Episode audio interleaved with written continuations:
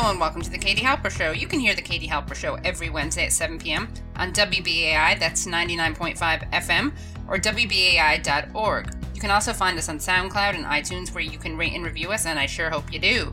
On today's episode, we speak to Michael Graham, who makes the racial justice case for free college tuition, and Natalie Shure, who makes the feminist case for single payer.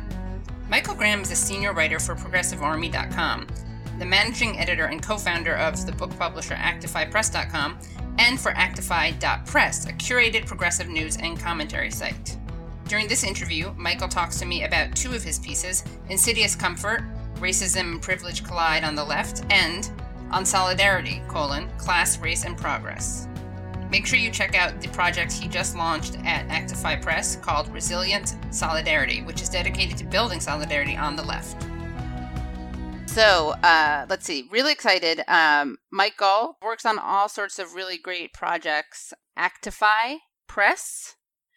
And act, how many Actifies are there? Yeah, there's there are well there are two. I mean, other than the you know the social media spaces, but Actify Press dot com is where we have we we're we're, we're a publishing organization. We have some books we publish over there at Actify dot com for great writers.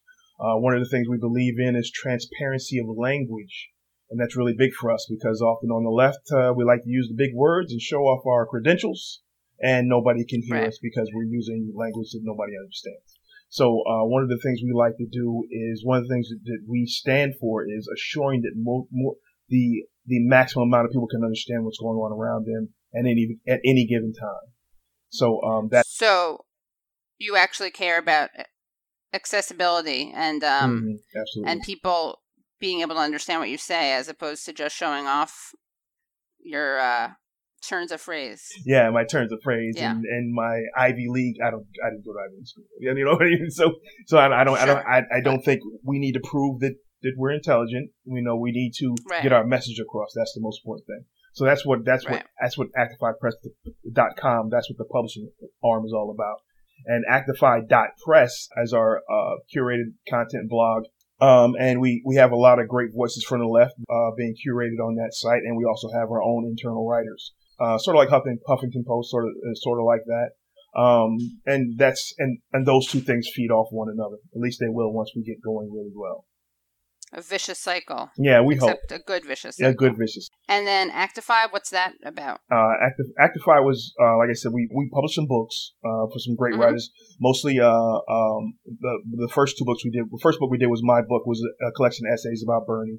And uh, we brought in a few other people to do some writing. Pamela, Pamela, Pamela Getz from over at Progressive Army, uh, Beth Lynch, um, a few other people. Uh, I, if folks go on to Actify Press dot com yeah. and go buy all the books because that helps support what we do. Um, yeah. and, and on and our news and, and of course our, our news and commentary blog where we where we curate a lot of different voices from across the left. But when we stood when we stood that website up, we said we the thing was what we wanted to do was.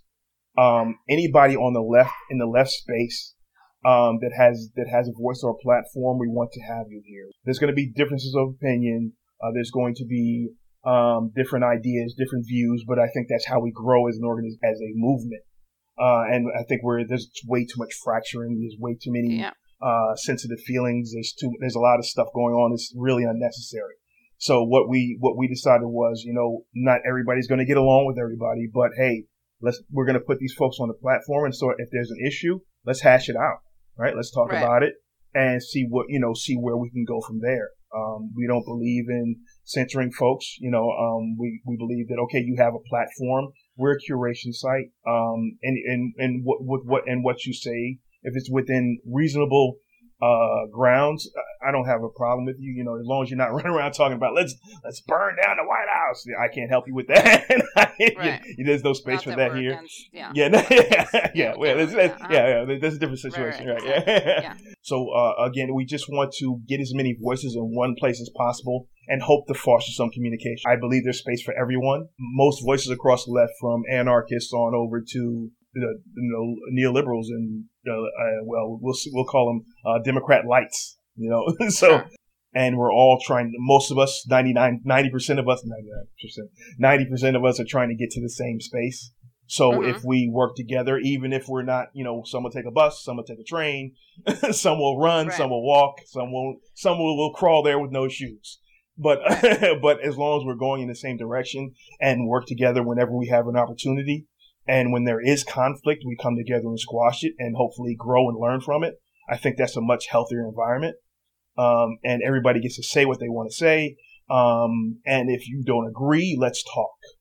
Um, yeah. if, if you, um, if there's something you feel is unfair or insensitive, let's talk about it. You know, I, I don't think, I'm not going to censor your, your stuff, and I don't expect anybody to censor anybody else's stuff. So, um, right. again, within reason. So sure. that's, that's where, that's where, that what, that's what we are as a platform. And we also decided to keep all the advertising space. So all the advertising space is ours. So, you know, if you, when you go to the website, you'll see uh, advertisements for, for our books. So it would kind of it, that kind of feeds into uh, what what we're trying to do. Got it. Mm-hmm. So did you? How much? This is kind of funny because how, how much is this site then supposed to be about debate and, and beef squashing? Yeah. Be, uh, or we, how much is it just mm-hmm. uh, diverse? It's it's it's diverse, but the, the beef squashing part is coming soon. We're going to oh. we're going to uh, um it's a it's a actually it's an idea from my wife called the we call it the Frenemies Forum. So Whoa. we're yeah we're gonna have somebody come in, and we're gonna have somebody people from the right come in and write a piece, and then we'll have yeah. a, and we'll have a forum on the weekend, and folks will but come. Let's... We'll talk about whatever this subject is. Okay, um, you come in, and I'm a staunch le- I'm a staunch uh, anarchist, and I think we should tear the whole machine down. Let's talk about why, and let's take that idea apart, and let's discuss it, and see if we can all learn from it. Mm. And that's that's what we're that's one of the things we're trying to do with it. Well, this is interesting because my friend over the weekend, he thought I should come up with some kind of project that was like a social media like summit, bringing people together, but but not left and right, because more intra-left. Mm-hmm, that's yeah. where yeah. And w- I think the more troubling fighting is occurring. Yeah, that's the more detrimental fighting to us. Yeah, absolutely. Exactly, yeah. Yeah, and, and, and that's and, and that's a very good that's a very good point. And, and we uh, once the once this forum is stood up, we're hoping hoping by the end of April we'll have it stood up, um, mm-hmm. and where people can come in uh, and you know sometimes it'll be just text, you know, you just type in what you think, and sometimes it'll be video, you know, yeah. where people can come in and discuss these uh, these ideas and and, and we kind of hash it out um, as folks from from and, and for the this specific Frenemies Forum. It could be anybody. If you've got an idea you want to write about, let's talk about it, right?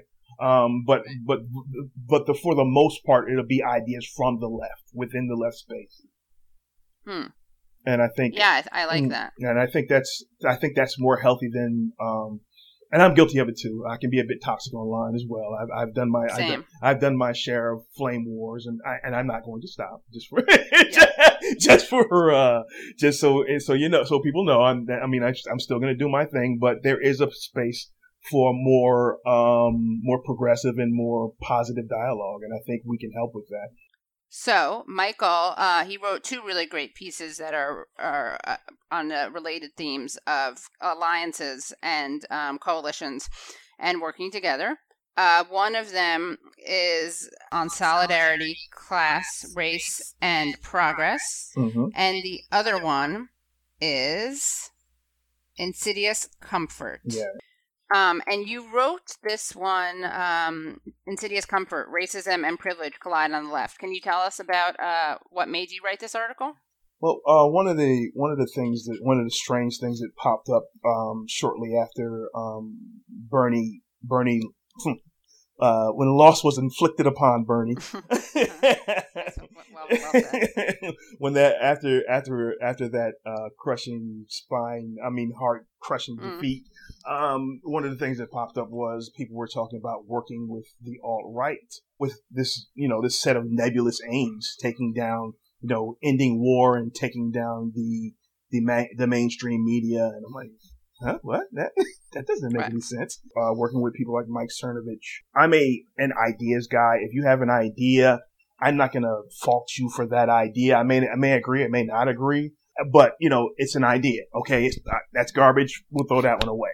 Sure. Um, but, and I, what I assumed was going to happen is that once, once people started saying, hey, this is a bad idea, I assume that people would say, you know what, maybe it is a bad idea, right? And uh, right.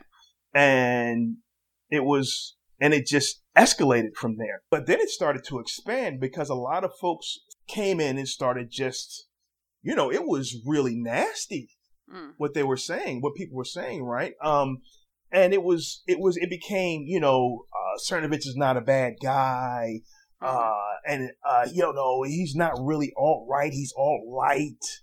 You know, from, but from a person of color, from a black, or from, especially from a, a, a D O S, the, the descendant of slaves point of view, there is no difference. Mm. You're in that space, right? You are actively seeking an ethno state. And that does not happen without, without war and calamity, right? Yeah, yeah you don't get any, I mean, yeah, anyone, and also anyone seeking an ethno state. I mean, mm-hmm. I, were they saying he's a nice guy? But so people were downplaying, they were saying he was, uh, alt-light, not alt-right. Yeah, alt-right, yeah. And, and, and there's two, there, and there's two things to that, right? Number one, that's the purpose of the alt-right, right? They, mm. they're, they, the movement is all about, um, for, for lack of a better term, whitewashing the neo-Nazi right. past, right? The yeah. guys get nice haircuts, put on a suit, same you rhetoric, same, calmly. you speak calmly, same rhetoric, same goals, cover yeah. the tattoos, but it's the same stuff, right? You go cover get it. Cover the tattoos. Yeah, yeah, cover the yeah. tattoos. And, right. uh, you know, and you, you know, get a job, you know, uh, in the city or with the police or in government somewhere, and you push your, your, your agenda right. wherever you are. But when you start talking about bringing racists into spaces where it's mostly people of color, uh, descendants of slaves, and anti-racist people, you're, you're, you're inviting an arsonist into your home, right? And I, I, you know, some people will say, yeah, but it's just, you know, this is not that serious. Um, this is just, we're going to work, uh, we're just going to work together, uh, to, you know, to, to stop war, da, da, da, da. Okay. You do your thing. We'll do ours. You mm-hmm. get a, we can, we can do this. We can do it at the same time. Parallel paths. You do your thing. I'll do ours. We'll do ours. Right. Because you have, you have no, and you have shown no intentions of helping us. Right. At the end of the day. Right. And, mm-hmm. and, and additionally, you have never, you've never shown intentions of helping us. And, and additionally, when this fight is over, when the smoke clears, what's going to happen?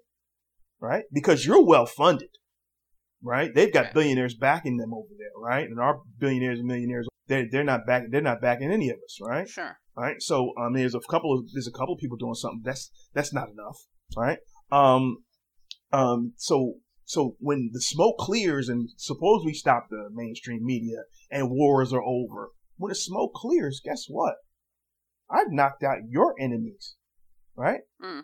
And you're, and you, and I made you stronger and you're better funded. What do you think is going to happen when that, when the smoke clears? Right? Right. So it's it, just, it's just, to my mind, it another was another bad person. Yeah, exactly. Worse, worse person. Yeah. A worse now. person. Right. Yeah. Yeah. And, and all they're going to do is turn that machine on us. That's all they're going to do. Right. right. And I don't, you know, I don't believe that they were ever, we weren't going to, we weren't, I don't think we were going to get anywhere. At the end of the day, these people are our class enemies for th- those of us on the left. You want to bring these folks in my house and tell me that, um, it's okay to work with them, but I know who these people are. My, my, my parents grew up in the desegregated South. They know this, right? I live in the South now. I know this. I read history, right? I know who these people are, and they will tell you who they are. They will tell you that they, that the alt-right was crafted to be, to become the innocuous face of violent right movements, right? Yeah. Uh, th- that, they'll tell you that.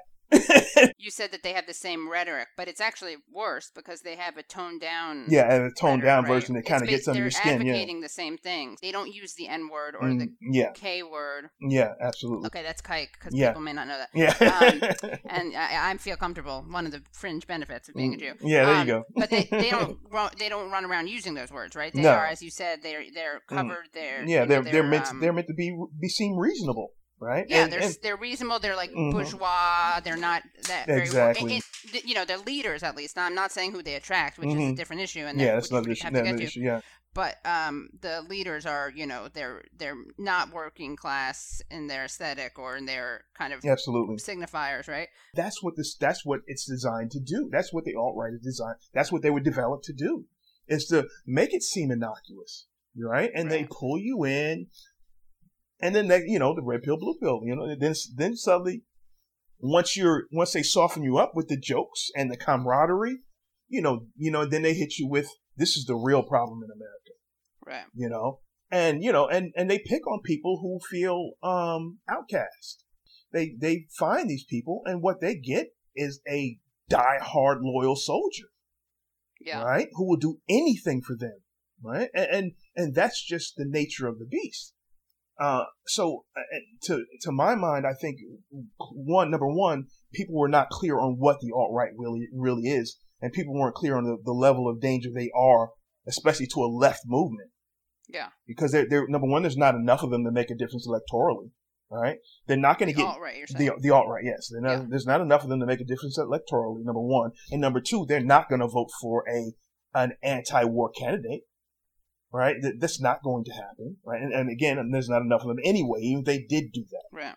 There are some people who probably want to kill us off who also are against war in a very isolationist sense, uh, or at least they're against spending money on wars as they're fought today because they think that, you know, there should be like a race war. But what are we doing getting involved in the Middle East, and why are we dying for these people in the Middle East? So just to, and the other problem with this, with this thing is that it's such a, a theoretical argument, right? I think what, what you can say and what you've been saying is that there just is no real case where it would work. Yeah, no, like, there is no, there's no right? way for it to work. And we, yeah, and, no and that's part of the, that was part of the fight, was to make sure it couldn't work. Yeah. yeah. And mm. I think that's the only, just on the, like a purely intellectual level of mm. discussion, mm-hmm. philosophical one, the only thing is that, yeah, there are, I think that, and what makes it hard, and I think we should like do justice to the fact that it's hard, mm-hmm. is that there are probably people who would vote, would go to a protest against certain wars, mm-hmm. but then would ultimately want to go to war with us yeah. and kill us in a, in a world war yeah. uh, based on, you know, ethno-states. Mm-hmm. But I, I think, but again, I think that's those guys, what maybe maybe zero point zero three percent of, of what, the, what was considered the right nowadays, you know, yeah. and, and they may show up, but when they go in that, when they go in that, that voting booth, we can't depend on them for anything. So I guess, and that's that goes into the calculus you're saying. Like, if we could depend on them for a certain thing, it. it well, um... I, I no, I, I don't. I, I but the reason, the same reason why I don't want to work with them, I don't think right. we should work with them, is the same reason why we can't trust them in the voting booth, right? Because yeah. they're racist. they're they're, right. they're going so to wrote, right. yeah. They, what what they're going to do in the voting booth, you know, even if they in in in what you're talking about, even if they showed up for uh, a, a anti-war rally, yeah. Okay, great. Good yeah, job, I, guys.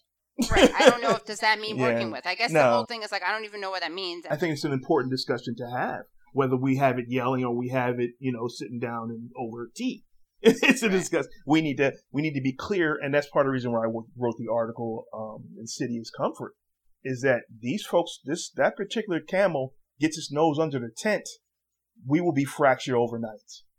We will be right. fractured overnight because Um, we as black people, we have a, we, sometimes we have the habit of going at our allies a little harder than, as than, than we need to. How long would it take for somebody to lean over into the other side and go on about their business, right? Especially when, you know, our, our fights don't impact them, not in the short term anyway, right? Right. So we have to, I think we as black people need to be careful about how we treat people that have been, um, that have been positive allies, right? It's people that have a good track record and have proven to be good allies. You know, that if they make, uh, you know, one mistake or, or, or even a couple of mistakes, you know, if, if I get an eighty on the test, I still pass, you know, but I missed a couple of questions, right? So I, I think we need to, uh, we need to be careful about, um, not just black folks, people of color in general, uh, and, and, uh, us as descendants of slaves, uh, we need, it, it, it's an, it would, it's important that we cultivate these relationships. We can't just, we can't say that, um, you don't understand our struggle and then get mad when people make mistakes, right? Mm-hmm. We can't, we can't have it both ways and then say we don't want to train white folks what to do, right? Right. We can't have it both ways, right? If we want allies, we need to have, we need to have conversations with them. Just like any other relationship, we need to cultivate that relationship, you know, um, right, yeah. and, and, and if we can do that better, Uh, and on our side, and we can, um, and um, white folks are more patient about and and willing to put their privilege on privilege on the line. And a lot of folks are coming out and doing that nowadays because because of the way our economy is now. People are seeing are seeing our point of view better, right? Mm-hmm. They're seeing that poverty is inflicted upon the people. It's not an issue of not wanting to work hard. It's not an right. issue of your cognizant, your, your, your cognitive abilities. It's an issue of the economy is not structured to help you, right? So you're saying people are learning the hard way. That yeah, people learn ideologies that they yeah. were sold. Yeah, the race, yeah, exactly. Yeah. Some of them may or may not connected to their vote for Ronald Reagan back in the day, but they right. know their current circumstances are, are just like the they're just nearly just like the circumstances of the black people on the other side of the tracks. Now I am mm-hmm. where they were, right? right? You know, and you know if we I mean if we discuss wealth, that's something different. Um, um, but um, in but at the bottom the bottom line is a lot of a lot of white folks are in a position they never thought they would be in. Uh, yeah. That's part of what's with the um, the opioid epidemic. It's not just the availability of opio- availability of opioids. It's the, the fact that um, that people have are living miserable lives. They don't know where the next meal is going to uh, come from. Uh, they're being evicted. Um, I mean, there's all kinds of things going on across the country, not just in the black, not just in black and brown communities anymore. Well, not it's not as divided as it used to be. And these things are new to a lot of white folks, and and these are people that follow the rules. You know, I, I got an education, got a job. Sure. You know, I did everything right. You know, I paid my taxes on time, and it still didn't work. I'm still living right. in a tent um, because yeah, and it can go two ways, right? Mm-hmm. Then they can have it the come to church moment, mm-hmm. uh, come to whatever, come to uh, Jesus, yeah, or yeah. come to Jesus moment. Thanks. Mm-hmm. Um, Or they can be like, oh, actually, it's because of, they can like double down on the narrative and be like, well, it's actually because uh, black people are taking handouts. So that's why. Yeah, there's uh, less money to go around. Yeah. yeah. Yeah. Yeah. So it can go either way. I mean, like with a lot of kind of tra- traumas or shocks to the system, people can go either way. So, I mean, which is why I think we need to fight for potential allies. So someone who, let's say, loses, like a white person who loses their job, let's say, right? Like we want to be able to grab these people mm-hmm. and push them in the right way. Yeah, absolutely. Not the wrong way, right? Not the wrong way, absolutely. But that is so different from working with a hardened ideologue committed to the alt-right. We should have like a shorthand for this, like uh, ally recruitment versus like... Mm-hmm. Um, danger, like letting into the tent. Yeah, letting the, cam. What was the, it? Camel. The, the nose, camel the nose of the, the camel into the tent. The nose yeah. of the camel. Yeah, because yeah. those are really different, mm-hmm. and it's actually because I think like the camel is so dangerous that we need to do the other thing. Mm-hmm. Absolutely. Uh, it's a bit of a mixed metaphor. Yeah, yeah, um, but I understand. Yeah, but yeah, yeah, we, uh, we we need to draw people to our side. I mean, and, and, yeah. and to my mind, that's that's one of the hallmarks of the left is that there is space. The left is the real big tent, you know. Yeah, and, and I think we. Sh- We should have we should have spaces for anybody who wants to go in the right direction. Now, if if you're going in the right direction and you're just not comfortable around black people, okay, fine. As long as you're going in the right direction, do your thing. Yeah. We we're we're trying to go in and we're trying to go in, yes. in a in a in the right direction. We're trying to take the country in the right direction, right? Right. So uh, and I, and I think uh, we we as in we as in the left. We have to be better about how we tackle these things. You know, we, we're often, you know, this schadenfreude thing about, you know, people losing their jobs in, in red, mm, in, the, uh, red states. Exactly. You know, you know, to the degree the schadenfreude is somewhat understandable, but as, you know, some of these folks are some of the most, some of the best educated people in the country. Right. And you, you can't get beyond your personal bullshit. Vengeance. Yeah. To uh and on some you, you know it's it's like these you know to my mind it reminds me of these these vote shamers. Don't vote don't shit don't don't vote shame people. People vote. Oh, yeah, you know, exactly. Voting a vote is a personal choice. That's the purpose of a vote, right? so, right.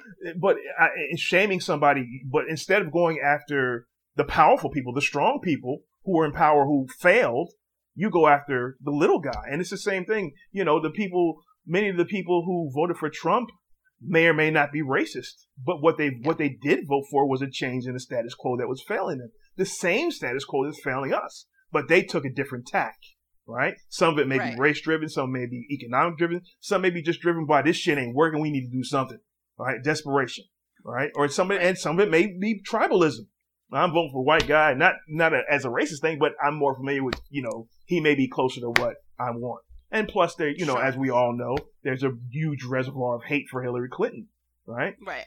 whether some folks like to believe it or not, you know, one of the arguments was, well, you know, the, the right wing has been going at her for years.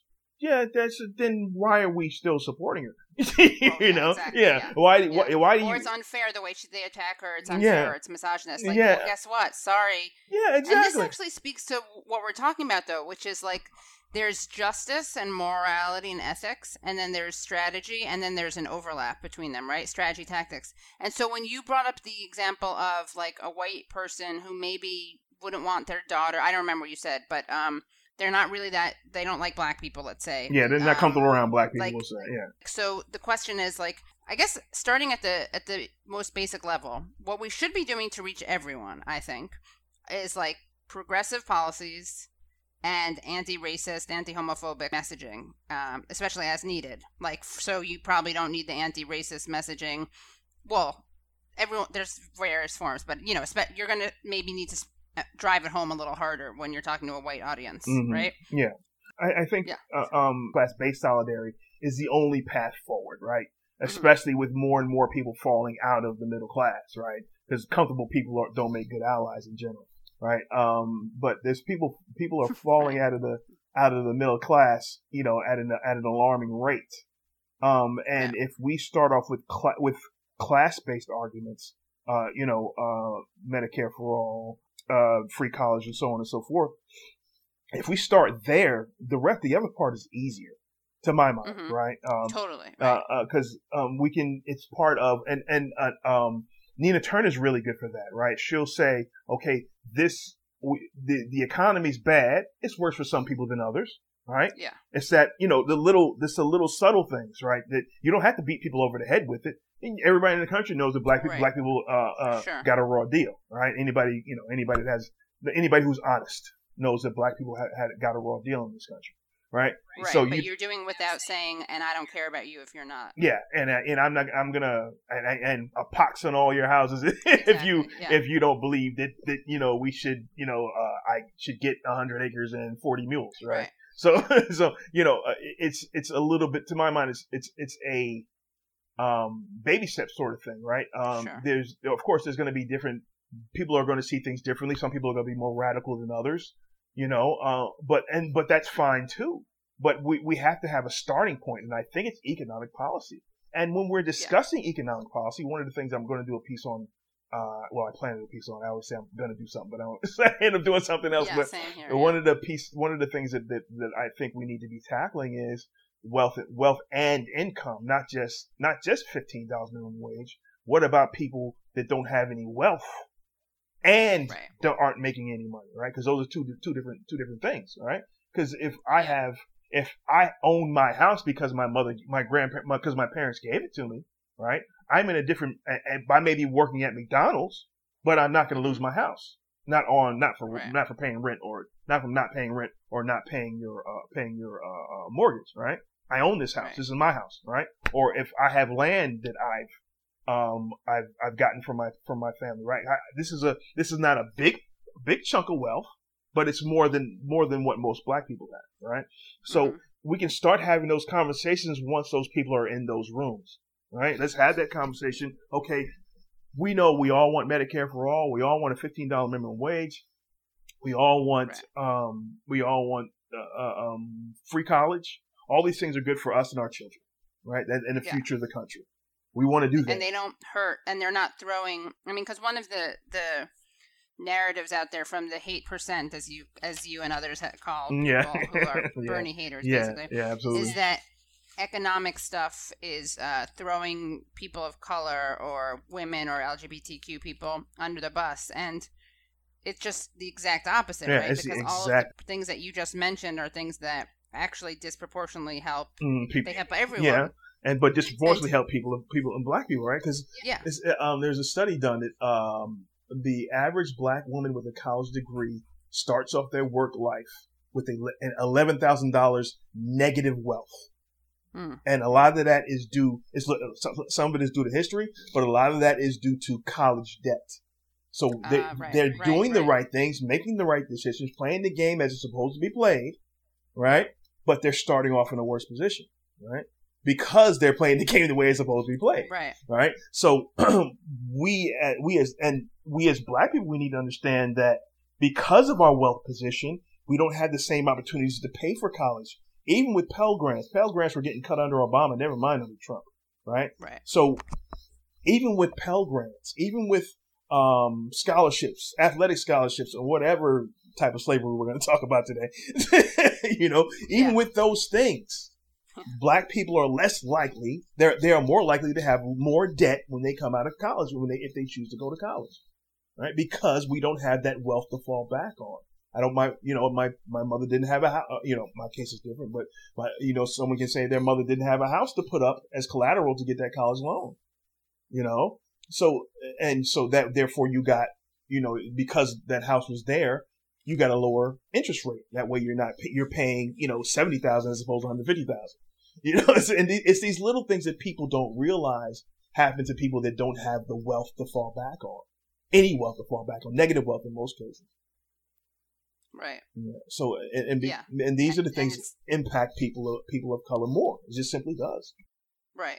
I never know if, I mean, I, th- I think I always joke about this on my show. Is it like, is it ignorance or dishonesty? Like, is someone saying that? Is it because they really, uh, like the most cynical thing is that they know that these things matter and are interrelated and are intersectional, and that class and race intersect and everything. I think maybe sometimes it's just then the people who are cynical about it, they put out a lot of misleading P R. And of course you're going to find people who are good on class stuff and bad on race stuff, but you're also going to find the opposite. Yeah, absolutely. But I think there's I, def- I, yeah. I think there's two Sorry. two things to my mind. Um, I think I think uh, what part of what, what was at play here with this this split between, because Black people have never in our history, the whole civil rights movement was, you know, the whole, well, uh, you know, uh, when uh, the lo- the biggest people in our civil rights movement believed in economic issue, believed in uh, the economic yeah. piece of this, right?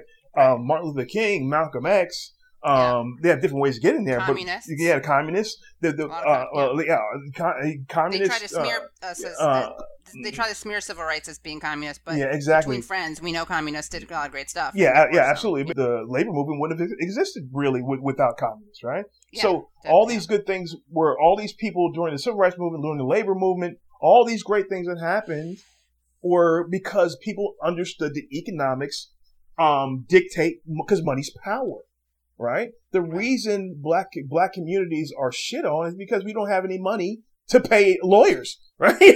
You know, we don't have any money. Oh, yeah. We we don't have um we don't have uh, uh huge amounts of, of money or, or and wealth to um or any money and wealth to to uh, fight these things that ha- that are inflicted upon our community, right? And and yeah. to my mind, if anybody who says that um black people will be better off without um things like Medicare for All or free college, it's it's uh, honestly, well, as you said, it's either dishonest or or ignorant.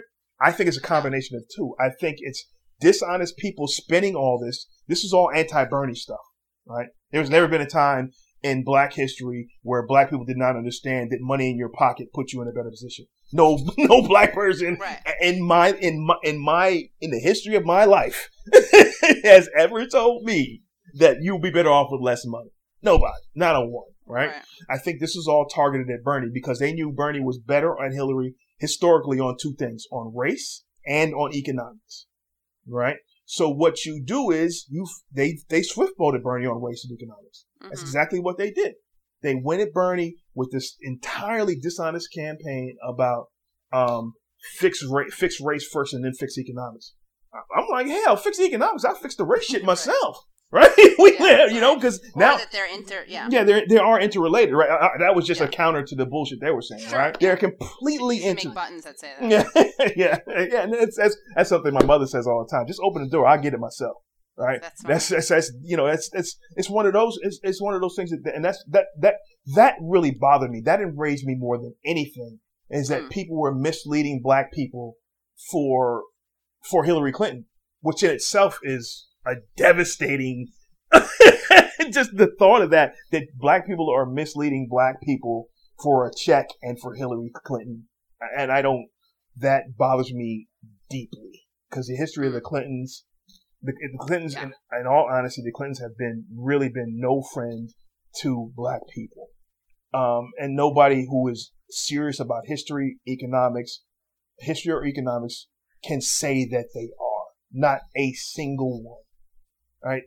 Because uh, what what Bill Clinton did during um uh during the, his time in office, the harms he did to us. Some people will tell you that um it he, what the things he decisions he made were based on um based on the the, the Republicans were really forceful about these things and they harmed right, the black community. Pressure. Yeah, political pressure, which is bullshit. If you look back at the things he decided to do on his own, right when he decided to make uh getting parole harder. Well, use mm. D O J, decided to make getting parole harder. That was his decision, right? Um, killing Ricky Ray Rector uh, yeah. back in Arkansas, that was his decision, right? These yeah. are all these are all dog whistles to to to to to to um, white folks to say, okay, I'm okay too. I'm one of you, right? right? I can, and and that's and historically that's always been the key to to power is turning your back on the black community, right? Um, right. that's, that's one of the, that's how it, that's just how it happens. Right. And yeah, that's what, Queens, all that yeah, language, all that right? stuff, all that language. And this is what the, this is what the Clintons did. They rolled that into, you know, somebody, I, I, I somebody told me that they raised over three billion dollars since over three, three billion dollars since they've been in, in, uh, in, um, in politics. That's a lot of damn power. Yeah. You know, and, and I, and they, Up until, you know, and, and some would still say, with, even when Obama was in office, they were still running the damn party. The Clintons have been running the the the, the, Republic, the Democratic Party forever, right? The D L C, when the D L C yeah. blew into town and separated the party from labor concerns and race concerns, uh, um, civil rights concerns, that's where that's where the Democratic Party is now. They're they are a corporate party, right? And th- and my belief is we we need to take the party back from those corporate corporate forces. Not an easy fight. I'm not saying it's an easy fight, but it's a fight that needs needs to happen. Right. Yeah. I'm sorry, I went off on yeah. a tangent there. No, it's good. I keep going. No, it's great. Uh, we did that politic, that um, that uh, that Democratic Democratic autopsy, the autopsy for two thousand sixteen. Me, yeah. Beth, and uh, Matt Cox. We wrote a book. We wrote a short book on that. Um, oh, that would cool. be that would be a great interview. I, I, I'll send you. Yeah. I'll, I'll send. I'll send you a, a P D F. Then we got on the other hand, other side of the, uh, the, that those are the things not to do, why we shouldn't work with certain people. And then you wrote On Solidarity, Class, Race, and Progress. What's interesting is you define, I really liked about this piece is that you define like the limits of uh, collaborating or coalitions. You talk about norms and standards, right? So you, so you say in the beginning of this, you say On Solidarity, colon, Class, Race, and Progress. Since the Democratic primaries of twenty fifteen, twenty sixteen, the American left has been resurgent. Despite the rise of fascism across the West, the political left is offering policy alternatives that assure government works for all of us, not just a few. This vision is the preferred option of the vast majority of voters in the United States. The progressive platform, uh, Medicare for All, fifteen dollars minimum wage and free college, et cetera, is insanely popular. And then you say, though, that neither party is, is doing good mm-hmm, yeah, by the yeah. people. Yeah, absolutely um, not. absolutely and, not. uh... You know, you say that uh, Dems are a little bit better, they pay mild lip service, but uh, they're both beholden to wealthy, powerful special interests, is what you say, which is, of course, true. And then you talk about how we can get free, and that is through class and race solidarity. And you say that this is the type of unity that is feared most by the powers that be. Back with Martin Luther King, absolutely. Right, exactly. Yeah. That's when he, everyone mm. started, like even the, his usual allies had mm-hmm. to stop. Yeah, as yes. a whole, we can't mess with you. yeah. yeah, what most people, what you know, it's a myth that all black people were behind uh, no, Martin yeah. Luther King in any After given, at, at, yeah, at any even before the Vietnam speech. Most when, oh, yeah, yeah, when yeah, yeah. until until um about until ink got the paper for the Civil Rights Act. Most mm. people were like, "Hey, keep your head down, brother. What are you doing? You you right. gonna get us killed, right?" right. most of most of Black America was like that. A good chunk of Black America was like that, right? Mm-hmm. And and we nobody, you know, people always say, "Yeah, I, I was on the I was on the Edmund sure. Pettus Bridge." No, you right. weren't. You went to work that day, like everybody damn else. You know, you know, people were just trying to live their lives, right? And and a mm-hmm. lot of people thought that he wanted too much too fast, right? And and, and a lot, a lot. I mean, of course, most white people believe that, but right. but a lot of black people also believe that, and a lot of black people just wanted to just just trying to get by, sure. right? Too busy with everyday things to be worrying about what Martin Luther King is, is turning his. As Eddie Griffin used to say, turn turn his shoes into sandals. Right. You march march all you want. I got they do, right? Yeah. Um, and, and I think people, a lot of people don't don't understand it, that that was a, that was a situation. And then, but as long as it's just black people get a few things here and there, it's not really dangerous to the powers that be, right? Yeah, but when, totally. When you start when you, uniting right. these these downtrodden people, um, that's dangerous. That's right. That coalition that they really, really fear, and really the only coalition they fear. Black folks, we, we make if we make too much noise, we, we we'll burn our we'll burn our neighborhood down or whatever, and yeah. uh, and they'll what they'll do they'll contain it. they'll, they'll yeah. you know, they'll bring the National Guard and they'll bring in the police, bring in the National Guard and police. They'll contain it.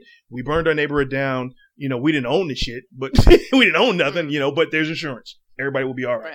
All right. And now, um, the state of the state of way things are now, um, even if we do, um, they've, you know, those weaknesses that were there that were exploited during, uh, the civil rights movement, the media, a free, a, a free, a relatively free media, uh, um, um, pressure from outside of the country, from other countries, those things don't matter anymore. You know, the media, they, they, they run the media. Like, for instance, you know, the the last uprising in, in Baltimore uh, mm-hmm. around Freddie Gray, right? That thing went on for days after the media stopped covering it, right?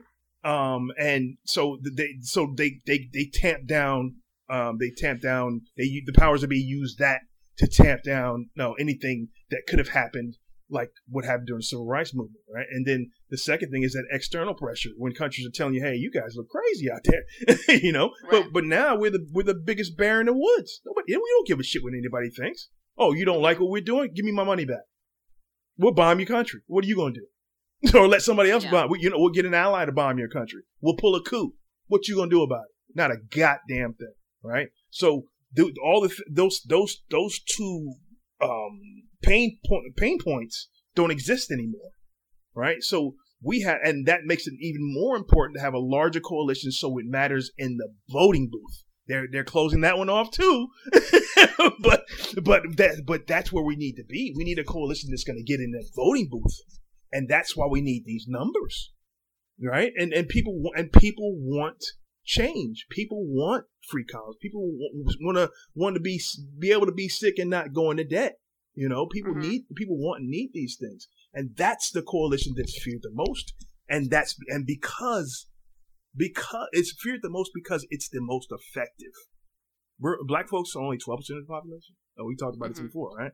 Is you know, uh, as long as we're going at them in the, on our particular silos, yeah, they'll, they'll do what divide they have. Divide and conquer. Yeah, yeah, they, exactly. Divide and conquer. They'll divide and conquer and go on about their business and nothing changes.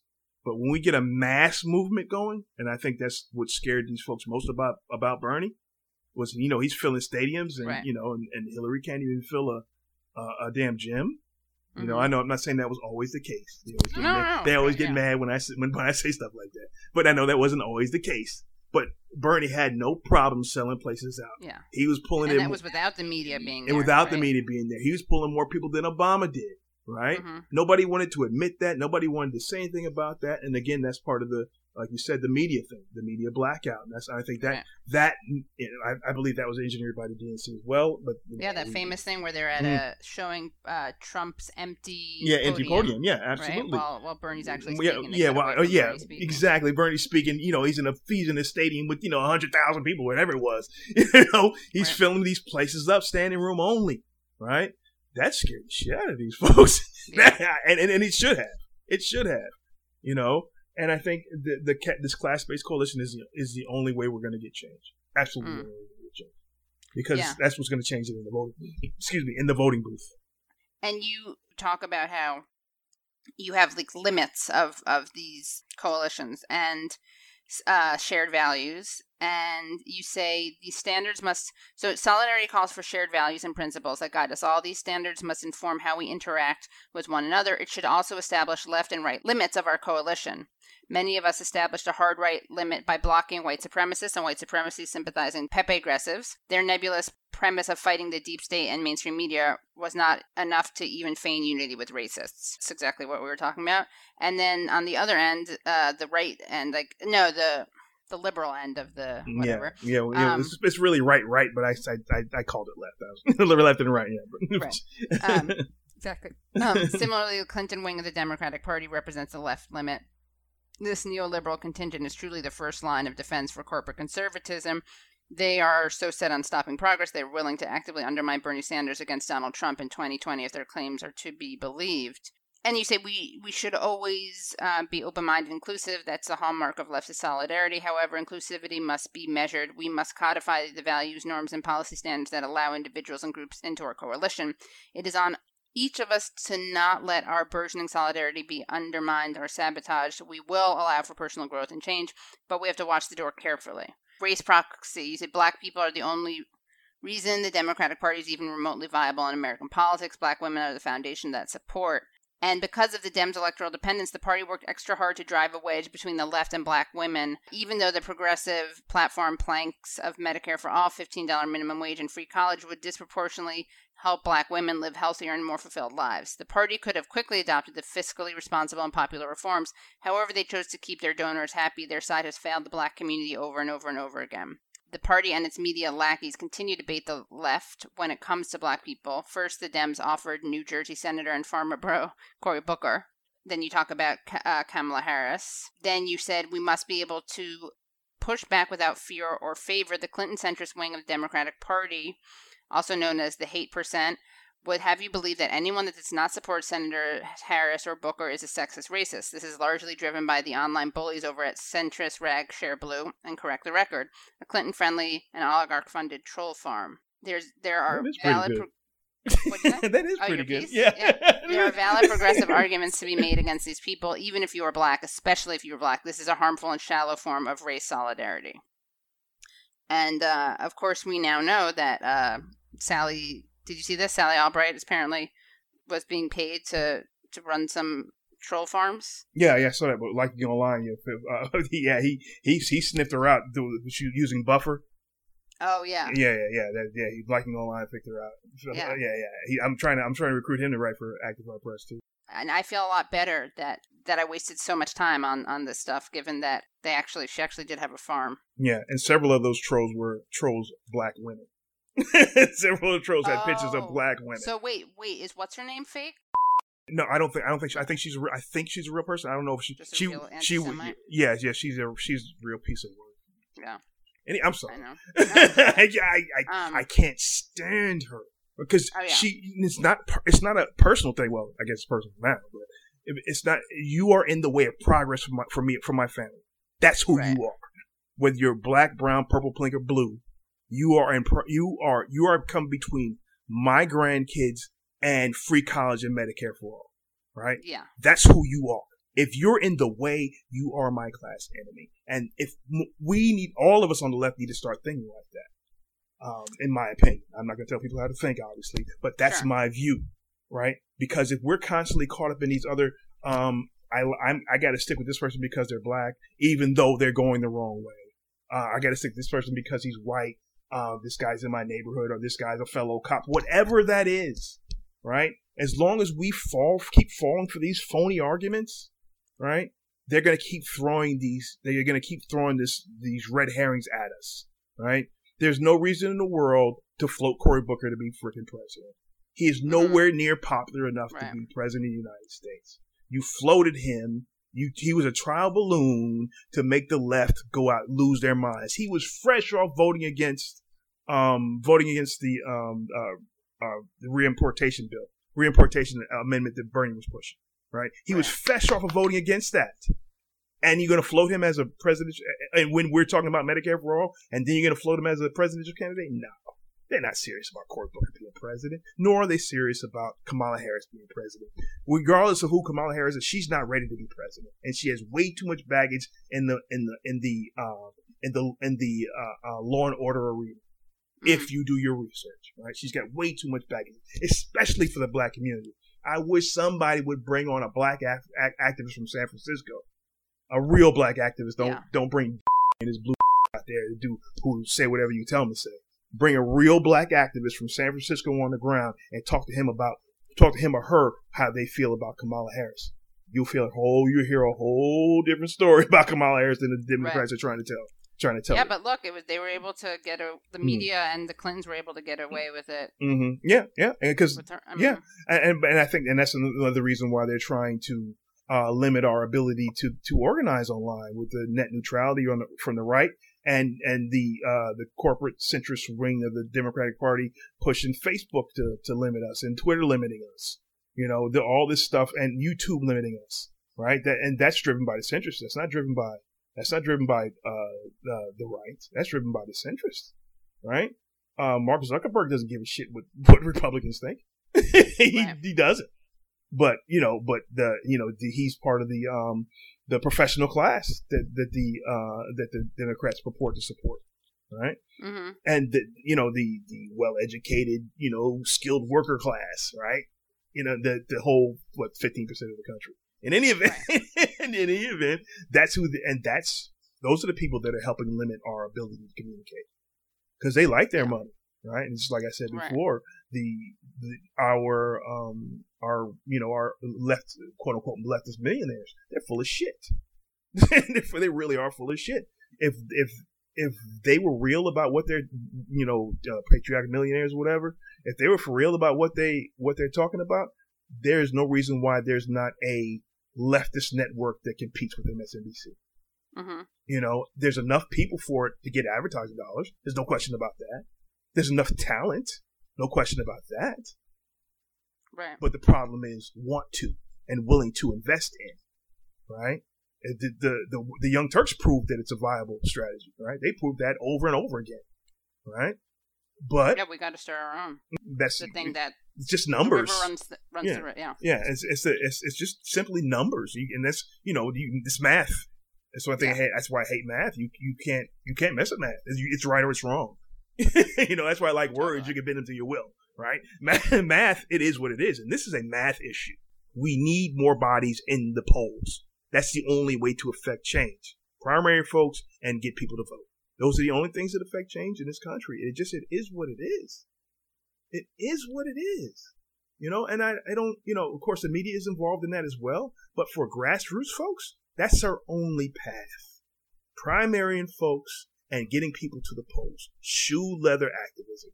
That's the yep. only thing that folks, folks with no money have for you right now. Run for office. Me? No, no, yeah. no, no. Too many skeletons in that closet. Oh, okay. no, well, no, no. Pass. Hard pass. Next, next, next uh, episode, we can talk about skeletons. Yeah, it was the skeleton episode. Yeah, exactly. Um. Well, thank you so much.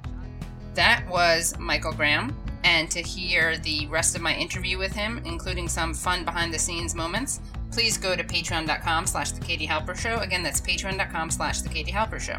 And now we speak to Natalie Shure about a piece that she wrote for Jacobin called The Feminist Case for Single Payer. Natalie Shure is a writer and journalist whose work can be found at The Atlantic, Slate, BuzzFeed, Pacific Standard, Daily Beast, L A Times, Salon, and Jacobin.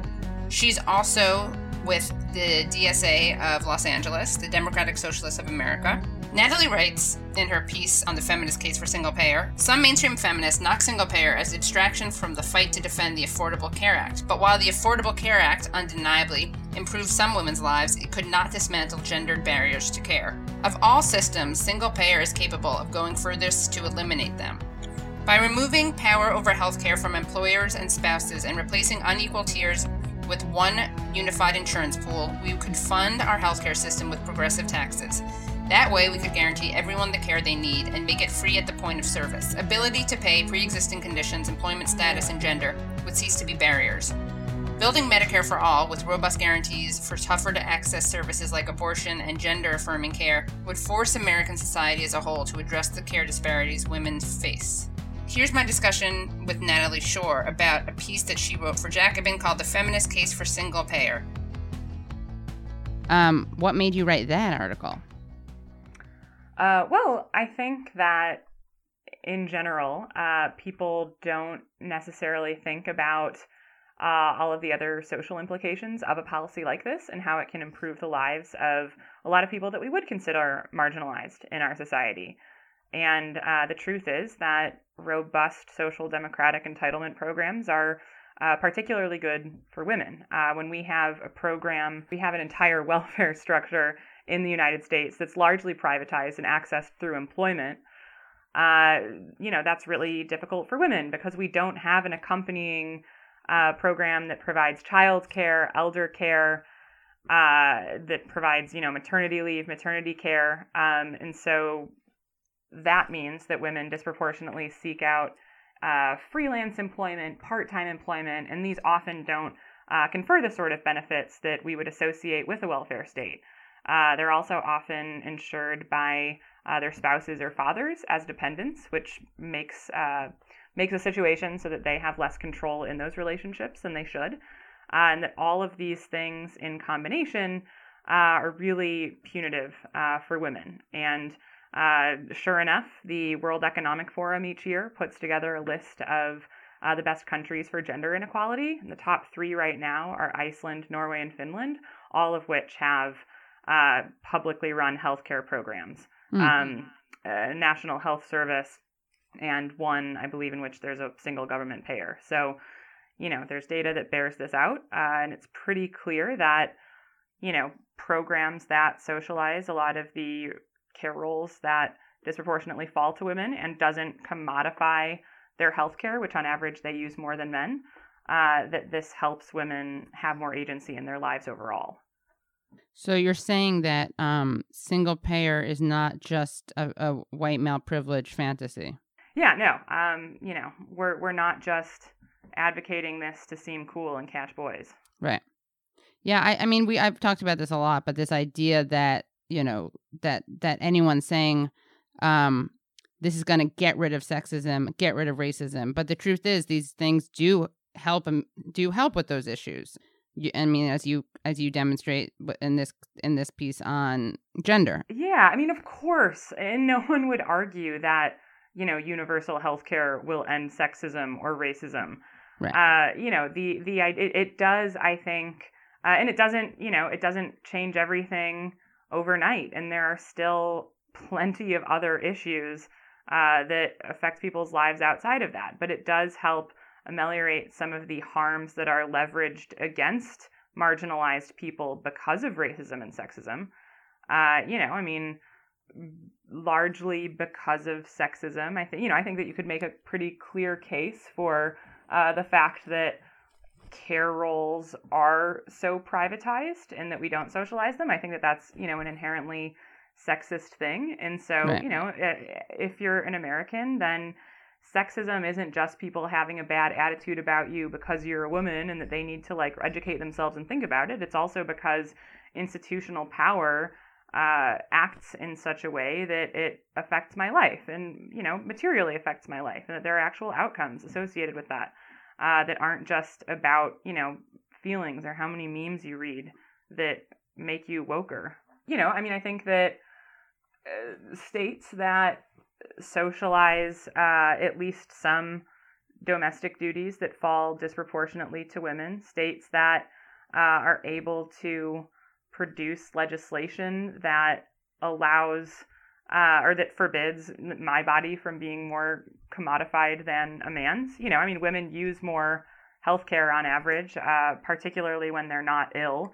Uh, you know, people talk about the sick being the ones who use healthcare. I mean, of course, that's not always the case. It's also the pregnant or mm. the, you know, uterus havers um, right. who are, you know, disproportionately women. Mm. And, you know, when you have healthcare that isn't free from the point of service, you're going to be shifting costs onto people who use it more, who are more often women. We also live a lot longer than men on average. Uh, and those years are when healthcare is the most expensive. And those people probably right. have access to Medicare, but uh, they're still going to face a lot of cost burdens. Um, and right. so all of these things are issues that affect women pretty profoundly. And um, in Denmark, it, mothers' wages are about forty percent of men's overall, I believe. And, you know, in the United States, it's around twenty-seven, twenty-eight percent. Mm. These things make a huge difference. Yeah, I mean, just think about mammograms, um, uh, pap smears, all these things that are life-saving. Yeah, I mean, we just have a lot going on, you know? I mean, we've got to we've got to get in there for maintenance a lot. Yeah. And, uh, you know, um, yeah, and like not, not only, so it's not only the healthcare issue, which is obviously a, a lot of it. We also have no uh, maternity leave. We have no uh, for the most part, no public uh, child care. Mm-hmm. You have this situation wherein women make less.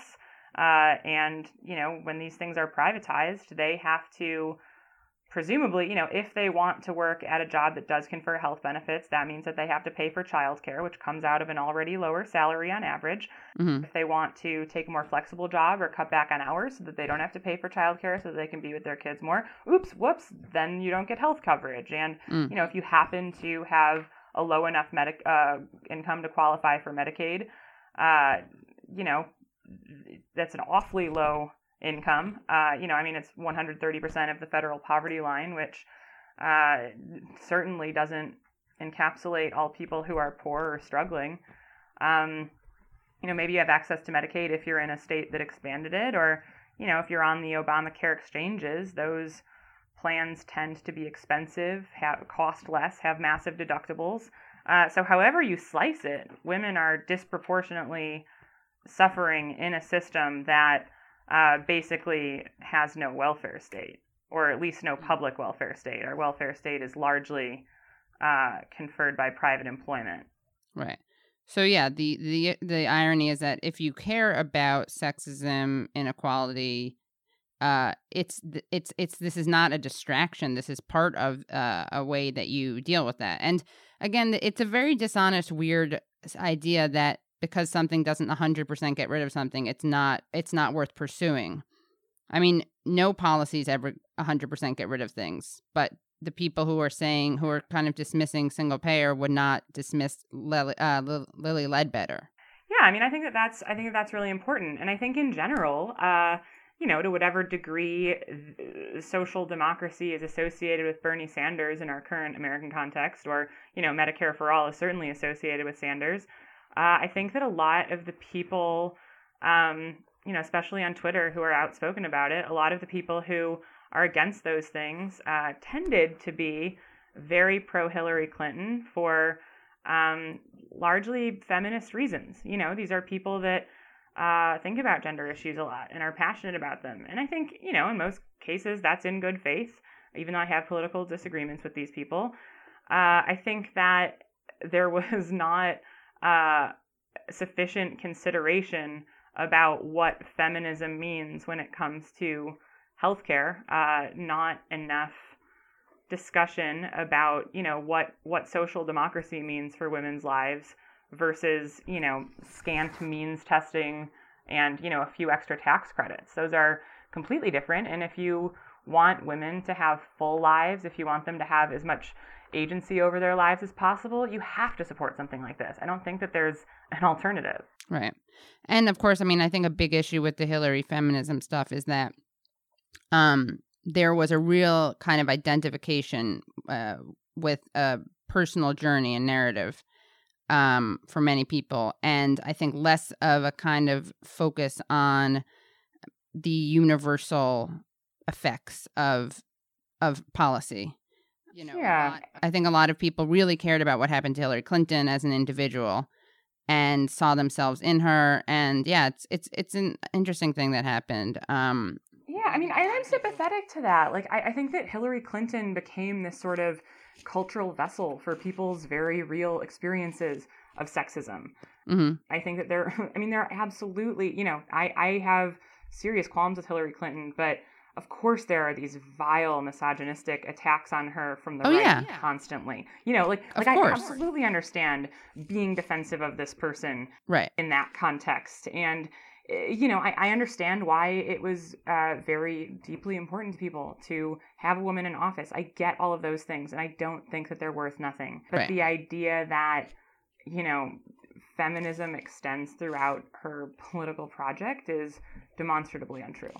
Right. And I mean, we don't, again, the, without comparing her politics totally to Margaret Thatcher, people get that through Margaret Thatcher, you know, with that example. People get it with with Sarah Palin, and not comparing her to Sarah Palin at all. She's like much better on women's issues than Sarah Palin is. But sure. just as an example of uh, identity, and I'm not dismissing identity politics, good identity politics, not shallow, exploitive ones, just the idea of um, policy versus identity. And yeah, I think it's totally true. And I've said this a lot, like we, of course Hillary faces and faced sexism. There's no doubt. And not just the misogynistic, mm-hmm. openly, um, often uh, like degrading, demeaning, vilifying, demonizing, but like literally demonizing, like making her into a demon or a goblin, as as yeah. uh, Alex Jones told me when I interviewed him.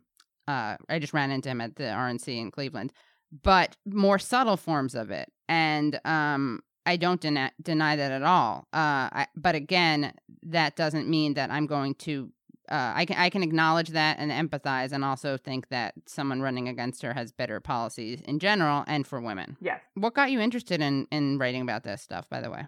Uh, so uh, years ago, I wrote my master's thesis on uh, global health, specifically uh, drug-resistant tuberculosis in the former Soviet Union.